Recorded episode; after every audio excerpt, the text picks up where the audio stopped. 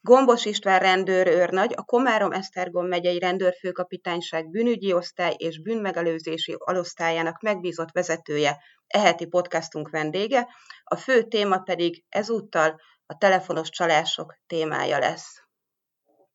Tisztelettel köszöntöm én is a tisztelt hallgatókat. El szeretném mondani, hogy itt a Vármegyénkben ezek az elkövetési módszerek kezdenek egyre jobban elterjedni, amit az angol wishing szóból, vagyis a hang és az adathalászat szavak kombinációjából származóan illetünk. Ez a kifejezés egy olyan telefonos csalási módszert akar, melynél a támadó megpróbálja rávenni az áldozatát személyes, illetve leginkább a pénzügyi adatai, biztonsági információinak a megosztására, esetleg pedig pénz átutalására. Tipikus formájának a phishingnek, amikor a csaló az adathalászat hívás során igyekszik elhitetni a felhasználóval, hogy egy banki alkalmazottként, egy, mondjuk egy pénzügyi tranzakció során fellépett hiba vagy csalás gyanúja miatt telefonál. Hogyan kell elképzelnünk ezeket a hívásokat? Mi történik ilyenkor? Mi legyen gyanús? Ilyenkor több gyanús elemre is lehet figyelni, több részletre. Ugye itt az elkövető, amint előbb is mondtam, a sértett félnek az adatait, legfőképpen a bankkártyájának az adatait, bankkártyaszám, számlaszám, bankkártya, PIN kódja próbálja megszerezni, és arra kell elsősorban gondolni, ugye amikor egy magának banki alkalmazottként kiadó személlyel beszélünk, aki ugye banki ügyintéző, hogy ő olyan adatokat kér tőlünk, ami gyakorlatilag a bank ezekkel az adatokkal rendelkezik. Mint például a biztonsági háromjegyű kód a kártyánk hátulján? Mondjuk például az is, igen. Mit tehet ilyenkor az, akit felhívnak? A lényeg az, hogy kezeljük fenntartással a kéretlen telefonhívásokat, megkeresett szemében keltsen gyanút minden olyan telefonhívás, de lehet ez SMS üzenet, közösségi oldalon keresztül érkezett üzenet vagy e-mail, amelyben internetbanki bejelentkezéshez és azonosításhoz szükséges jelszót vagy a PIN kódot kérik. Soha nem szabad válaszolni olyan telefonhívásokra, e-mailekre, SMS-ekre, melyben a bankkártyához, bankszámlához vagy az internetbankhoz kapcsolódó adatokat kérnek. A bankok sem e-mailben, sem telefonon, sem SMS-ben nem kérnek megkeresett személyektől jelszavakat, PIN kódot, sem más bizalmas adatokat. A bank munkatársai kizárólag akkor kérnek személyes adatokat, ha konkrét folyamatban lévő ügyben keresik az ügyfelet az által megjelölt módon, Kereshetnek ügyfelet például ügyfélazonosítás során, de akkor sem fognak banki bankszámla adatokat elkérni, hanem csak személyes adatokat. És mit tehetünk ilyenkor, ha valaki felhív minket? Mit tanácsolnak, hogyha valaki gyanakszik, hogy őt megpróbálták átverni? Mert először induljunk ki ebből a jobbik esetből, hogy még csak gyanú van. Ha valaki elbizonytalanodik, akkor legjobb, ha nem csinál semmit, amit a hívó fél kér tőle hanem be kell fejezni a beszélgetést, és az ismert számokon, interneten elérhető hivatalos banki oldalakon hívja fel a saját bankját, hogy van egy ilyen gyanús hívás. Gyanús telefonhívás során még személyes adatokat se adjon meg senki, hanem szakítsák meg a beszélgetést. Azt tudni kell, hogy ha valaki egy kicsit későn veszi észre, hogy esetleg csalás áldozata lett, és netanáltán már tranzakció is indult, akkor mindenféleképpen először a bankkal vegye fel a kapcsolatot, mert ő fognak tudni, nekik vannak eszközeik arra, hogy belenyúljanak egy tranzakcióba adott esetben, még mielőtt a csalónak a számlájára átmegy a pénz. Ez általában egyébként külföldi számla szokott lenni. Mi a teendő akkor, hogyha valaki egyszer csak azt veszi észre, hogy hiányzik 100 ezer forint a számlájáról, amiről tudja, hogy nem ő költött el, de hoppá, engem múlt héten hívtak a banktól. Ilyen esetben mindenféleképpen jelzést tegyen a banknak, és utána pedig feljelentést kell tenni a rendőrségen. Ez egyértelmű, nyilván itt bűncselekmény történt, a bűncselekmény gyanúja megvan. Egyébként még jó módszer lehet az is, ha a magát segítő banki alkalmazott részére ellenőrző kérdéseket teszünk fel, melyet a csalók valószínű, hogy nem fognak tudni. A bank az igen, de a csalók nem. Ilyenek például, hogy a hívó mondja meg az én nevemet. Ilyen is van például, hogy lehet kérdezni, hogy mekkora összeg van például az én bankszámlámon. Mi volt az utolsó kettő vagy három banki tranzakcióm, ezt nyilván egy valós banki alkalmazott meg fogja tudni mondani, de egy csaló az nem. Hogyha ilyennel találkozunk, akkor és nem tudja megmondani, nem tud a kérdésekre válaszolni, akkor biztos, hogy csalókkal állunk szemben. Előbb szóba került, hogy ilyen telefonos csalásból nagyon könnyen internet alapúra is tudják terelni a csalást, hogy küldenek egy üzenetet, rá kellene kattintani, vagy SMS-ek jönnek, egy SMS-nél, vagy egy e-mailnél. Mi az, ami, amire figyeljenek, hogy ne kattintsanak mindenre? Mi az, ami árulkodó jel lehet? Igen, az ilyen csalók azok nem a hivatalos banki internetbankos oldalakra fogják terelni a sértetteket, hanem egy valószínűleg profi informatikus által szerkesztett áloldalra, adathalász áloldalra, ahova a sértettekkel beíratják, hogyha nem figyelmes és nem vigyáz, beíratják ugye az azonosítót, beíratják a számlaszámot, a jelszót, mindenféle kódot, és gyakorlatilag ebben fejeződik be a bűncselekmény, utána ők már könnyen el fogják utalni az adott összeget a számláról a saját bankszámlájukra. Az ilyen áloldalaknál jellemző az, hogy olyan jó kidolgozottsága azért nincs, mint egy hivatalos banki oldalnak, amelyiket szövegszerkesztővel csinálták, vagy fordítóprogrammal, azokat onnan lehet felismerni, ugye, hogy rossz magyarságban lesznek megszerkesztve, tehát a sok helyesírási hiba van, ott már gyanakodjunk, kis felugró ablakok is lehetnek a csaló oldal mellett, ami hivatalos oldalnál nincs, illetve figyelni kell ugye a címsorba lévő megjelenő kis lakat ikonra, mert ha arra rákattintunk, akkor a biztonsági tanúsítvány szerint ugye megnézhetjük, hogy ezt az oldalt valóban a bank adta ki. És ha más jelenik meg, akkor nyilván semmilyen adatot nem szabad megadni, hanem azonnal be kell zárni ezt az oldalt.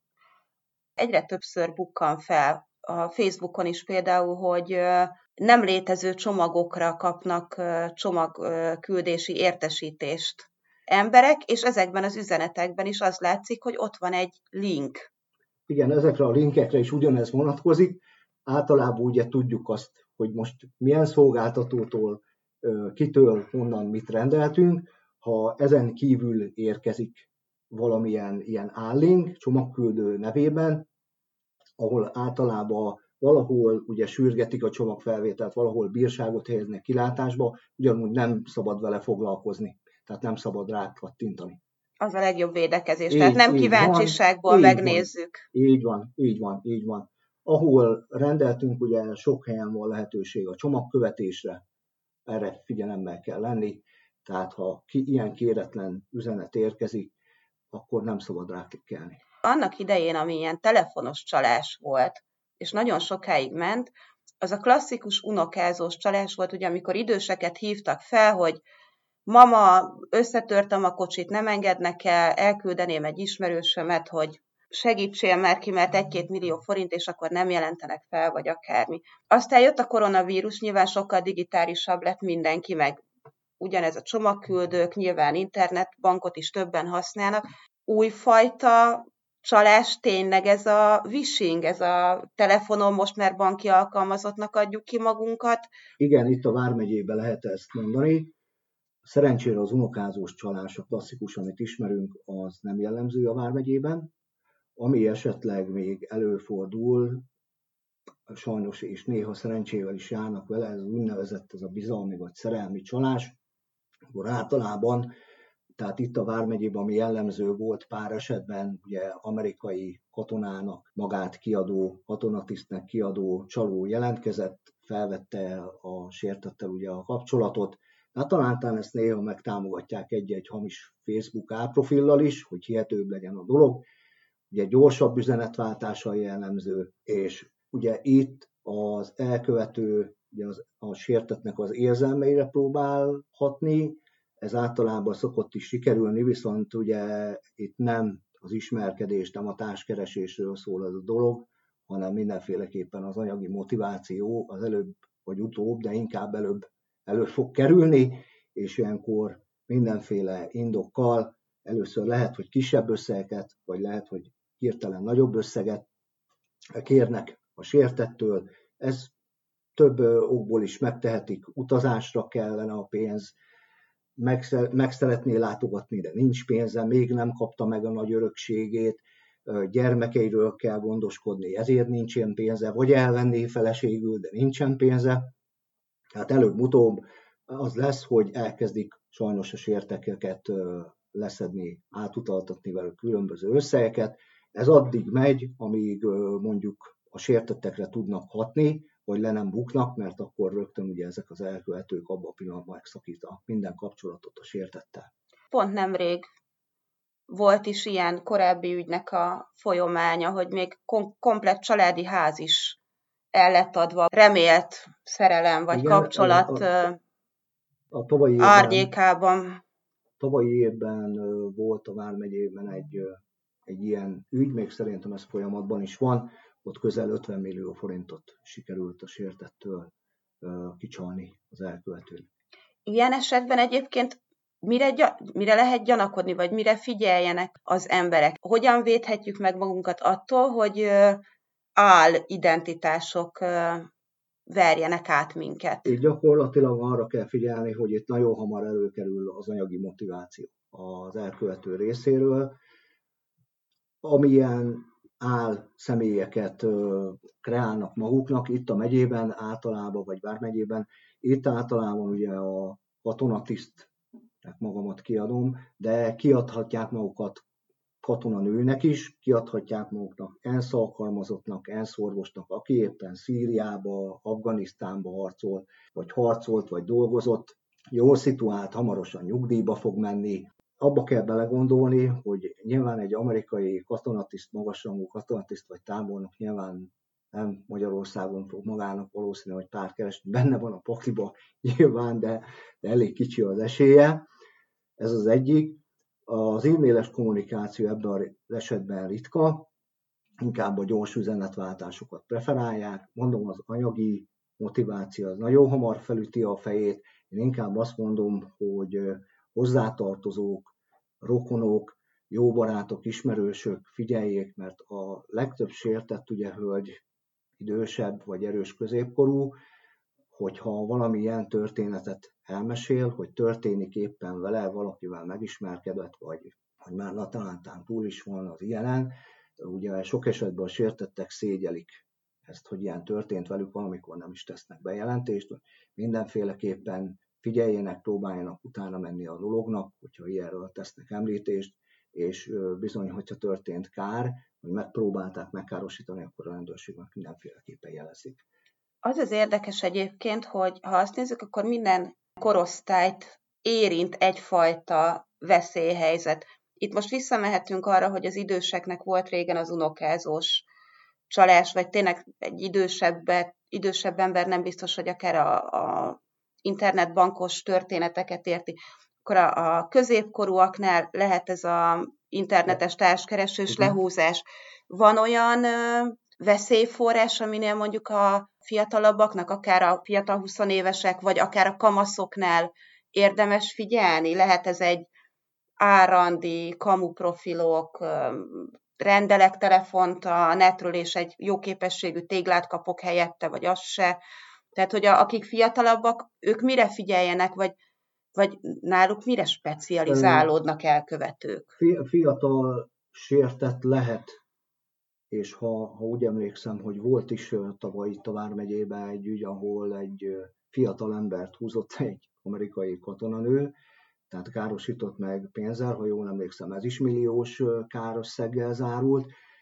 A fiataloknál általában nem ez a probléma, ugye ez inkább a középkorúakat és az idősebbeket érinti, az érzelmi csalás vagy bizalmi csalás mhm. az inkább a hölgyeket érinti, a fiatalabbaknál más szokott lenni, ott általában ugye nem a megfelelő internet használat, illetve egy kicsit a kultúrát nem annyira veszik ugye a fiatalok tiszteletbe, tehát inkább ott az a probléma, ez egy akár egy másik ilyen alkalomnak lehet majd a témája, hogy egymást beleviszik ugye a fényképek, videók, tartalmaknak az elkészítésébe, és azt ugye tovább küldik az interneten, főleg, hogyha esetleg párok vannak és szétmennek, véget ér a kapcsolat, akkor általában ugye a kelletlenül csinált videók, fényképek, akkor általában közösségi oldalakra el szoktak kerülni, sajnos. Tehát általában nem fogja át a tudatuk, hogy ezzel problémát okoznak, nem csak a kitolnak a másikkal, hanem ez a bűncselekményi kategóriás történt. Akkor összefoglalva mondhatjuk azt, hogy egy alapvető bizalmatlanságnak kell lennie az emberben, Mindenki. bármilyen esetben, a másik oldalon pedig azt, hogy ő maga pedig legyen a lehető legtisztességesebb, hogyha másokkal kapcsolatos adatot, fotót, képet, teljesen mindegy, mit tárol, vagy van nála. Hogyan védekezhet még az ember? Tehát rendben, bizalmatlan vagyok, de a bizalmatlanságnak is van határa, mert az nem lehet, hogy valaki felhív és rárakom a telefont. Így van. Hát a banki csalásoknál még lehet egy-két ilyen praktikumot ajánlani, hogy például a bankkártyákhoz be lehet állítani napi limitet. Ez legyen egy, egy reális összeg. Ha van valakinek netbankja, nyilván nem minden nap jutunk el személyesen ugye a bankokhoz, ellenőrizni lehet ugye a bankszámla egyenleget, tranzakciókat, lehet ezt akár gyakrabban egy-két naponta is ellenőrizni, hogy, hogy milyen tranzakciók voltak a számunkban, a mobilbankon, van, ahol ugye küldenek letölthető számlakivonatot, illetve mondjuk mobilbankba be lehet engedélyezni értesítéseknek a küldését, akár biometrikus azonosítást. Én szeretnék ajánlani egy dolgot mindenkinek. Itt a pénzügyi tudatosságnak a fejlesztése és a kiberbiztonsági kockázat visszaszorítása érdekében tavaly év novemberben egy projektet hozott létre, a, konkrétan ugye az ORFK rendőrség, a Magyar Bankszövetség, a Magyar Nemzeti Bank, Nemzeti Média és Hírközlési Hatóság, a Nemzetbiztonsági Szakszolgálat, Nemzeti Kibervédelmi Intézete és az Igazságügy Minisztérium. Ennek az a neve, hogy Kiver Pajzs, így ahogy mondom, le, le lehet írni, és a www.kiberpajzs.hu oldalon, internetes oldalon ez a projekt megtekinthető, és ehhez a témához hasonlóan, vagy kapcsolódóan további hasznos információkat lehet itt megtalálni. A nigériaitól a japán csalásig sok minden le van írva. Elkövetési módszerek, illetve gyakorlatilag a megelőzési lehetőségek is ott vannak, sokkal részletesebben, mint ahogy én most elmondtam. Nagyon szépen köszönjük a beszélgetést, és akkor egyben élünk is a lehetősége, hogy majd egy következőt is a fiatalokra kihegyezve tető alá hozzunk majd. Köszönjük szépen a beszélgetést, és reméljük, hogy minél kevesebb hasonló csalásról kell beszámolnia mind a Vármegyei Rendőrfőkapitányságnak, mindennek nyomának Kelmának is. Így van, bízunk benne. Én is köszönöm szépen a megtisztelő meghívást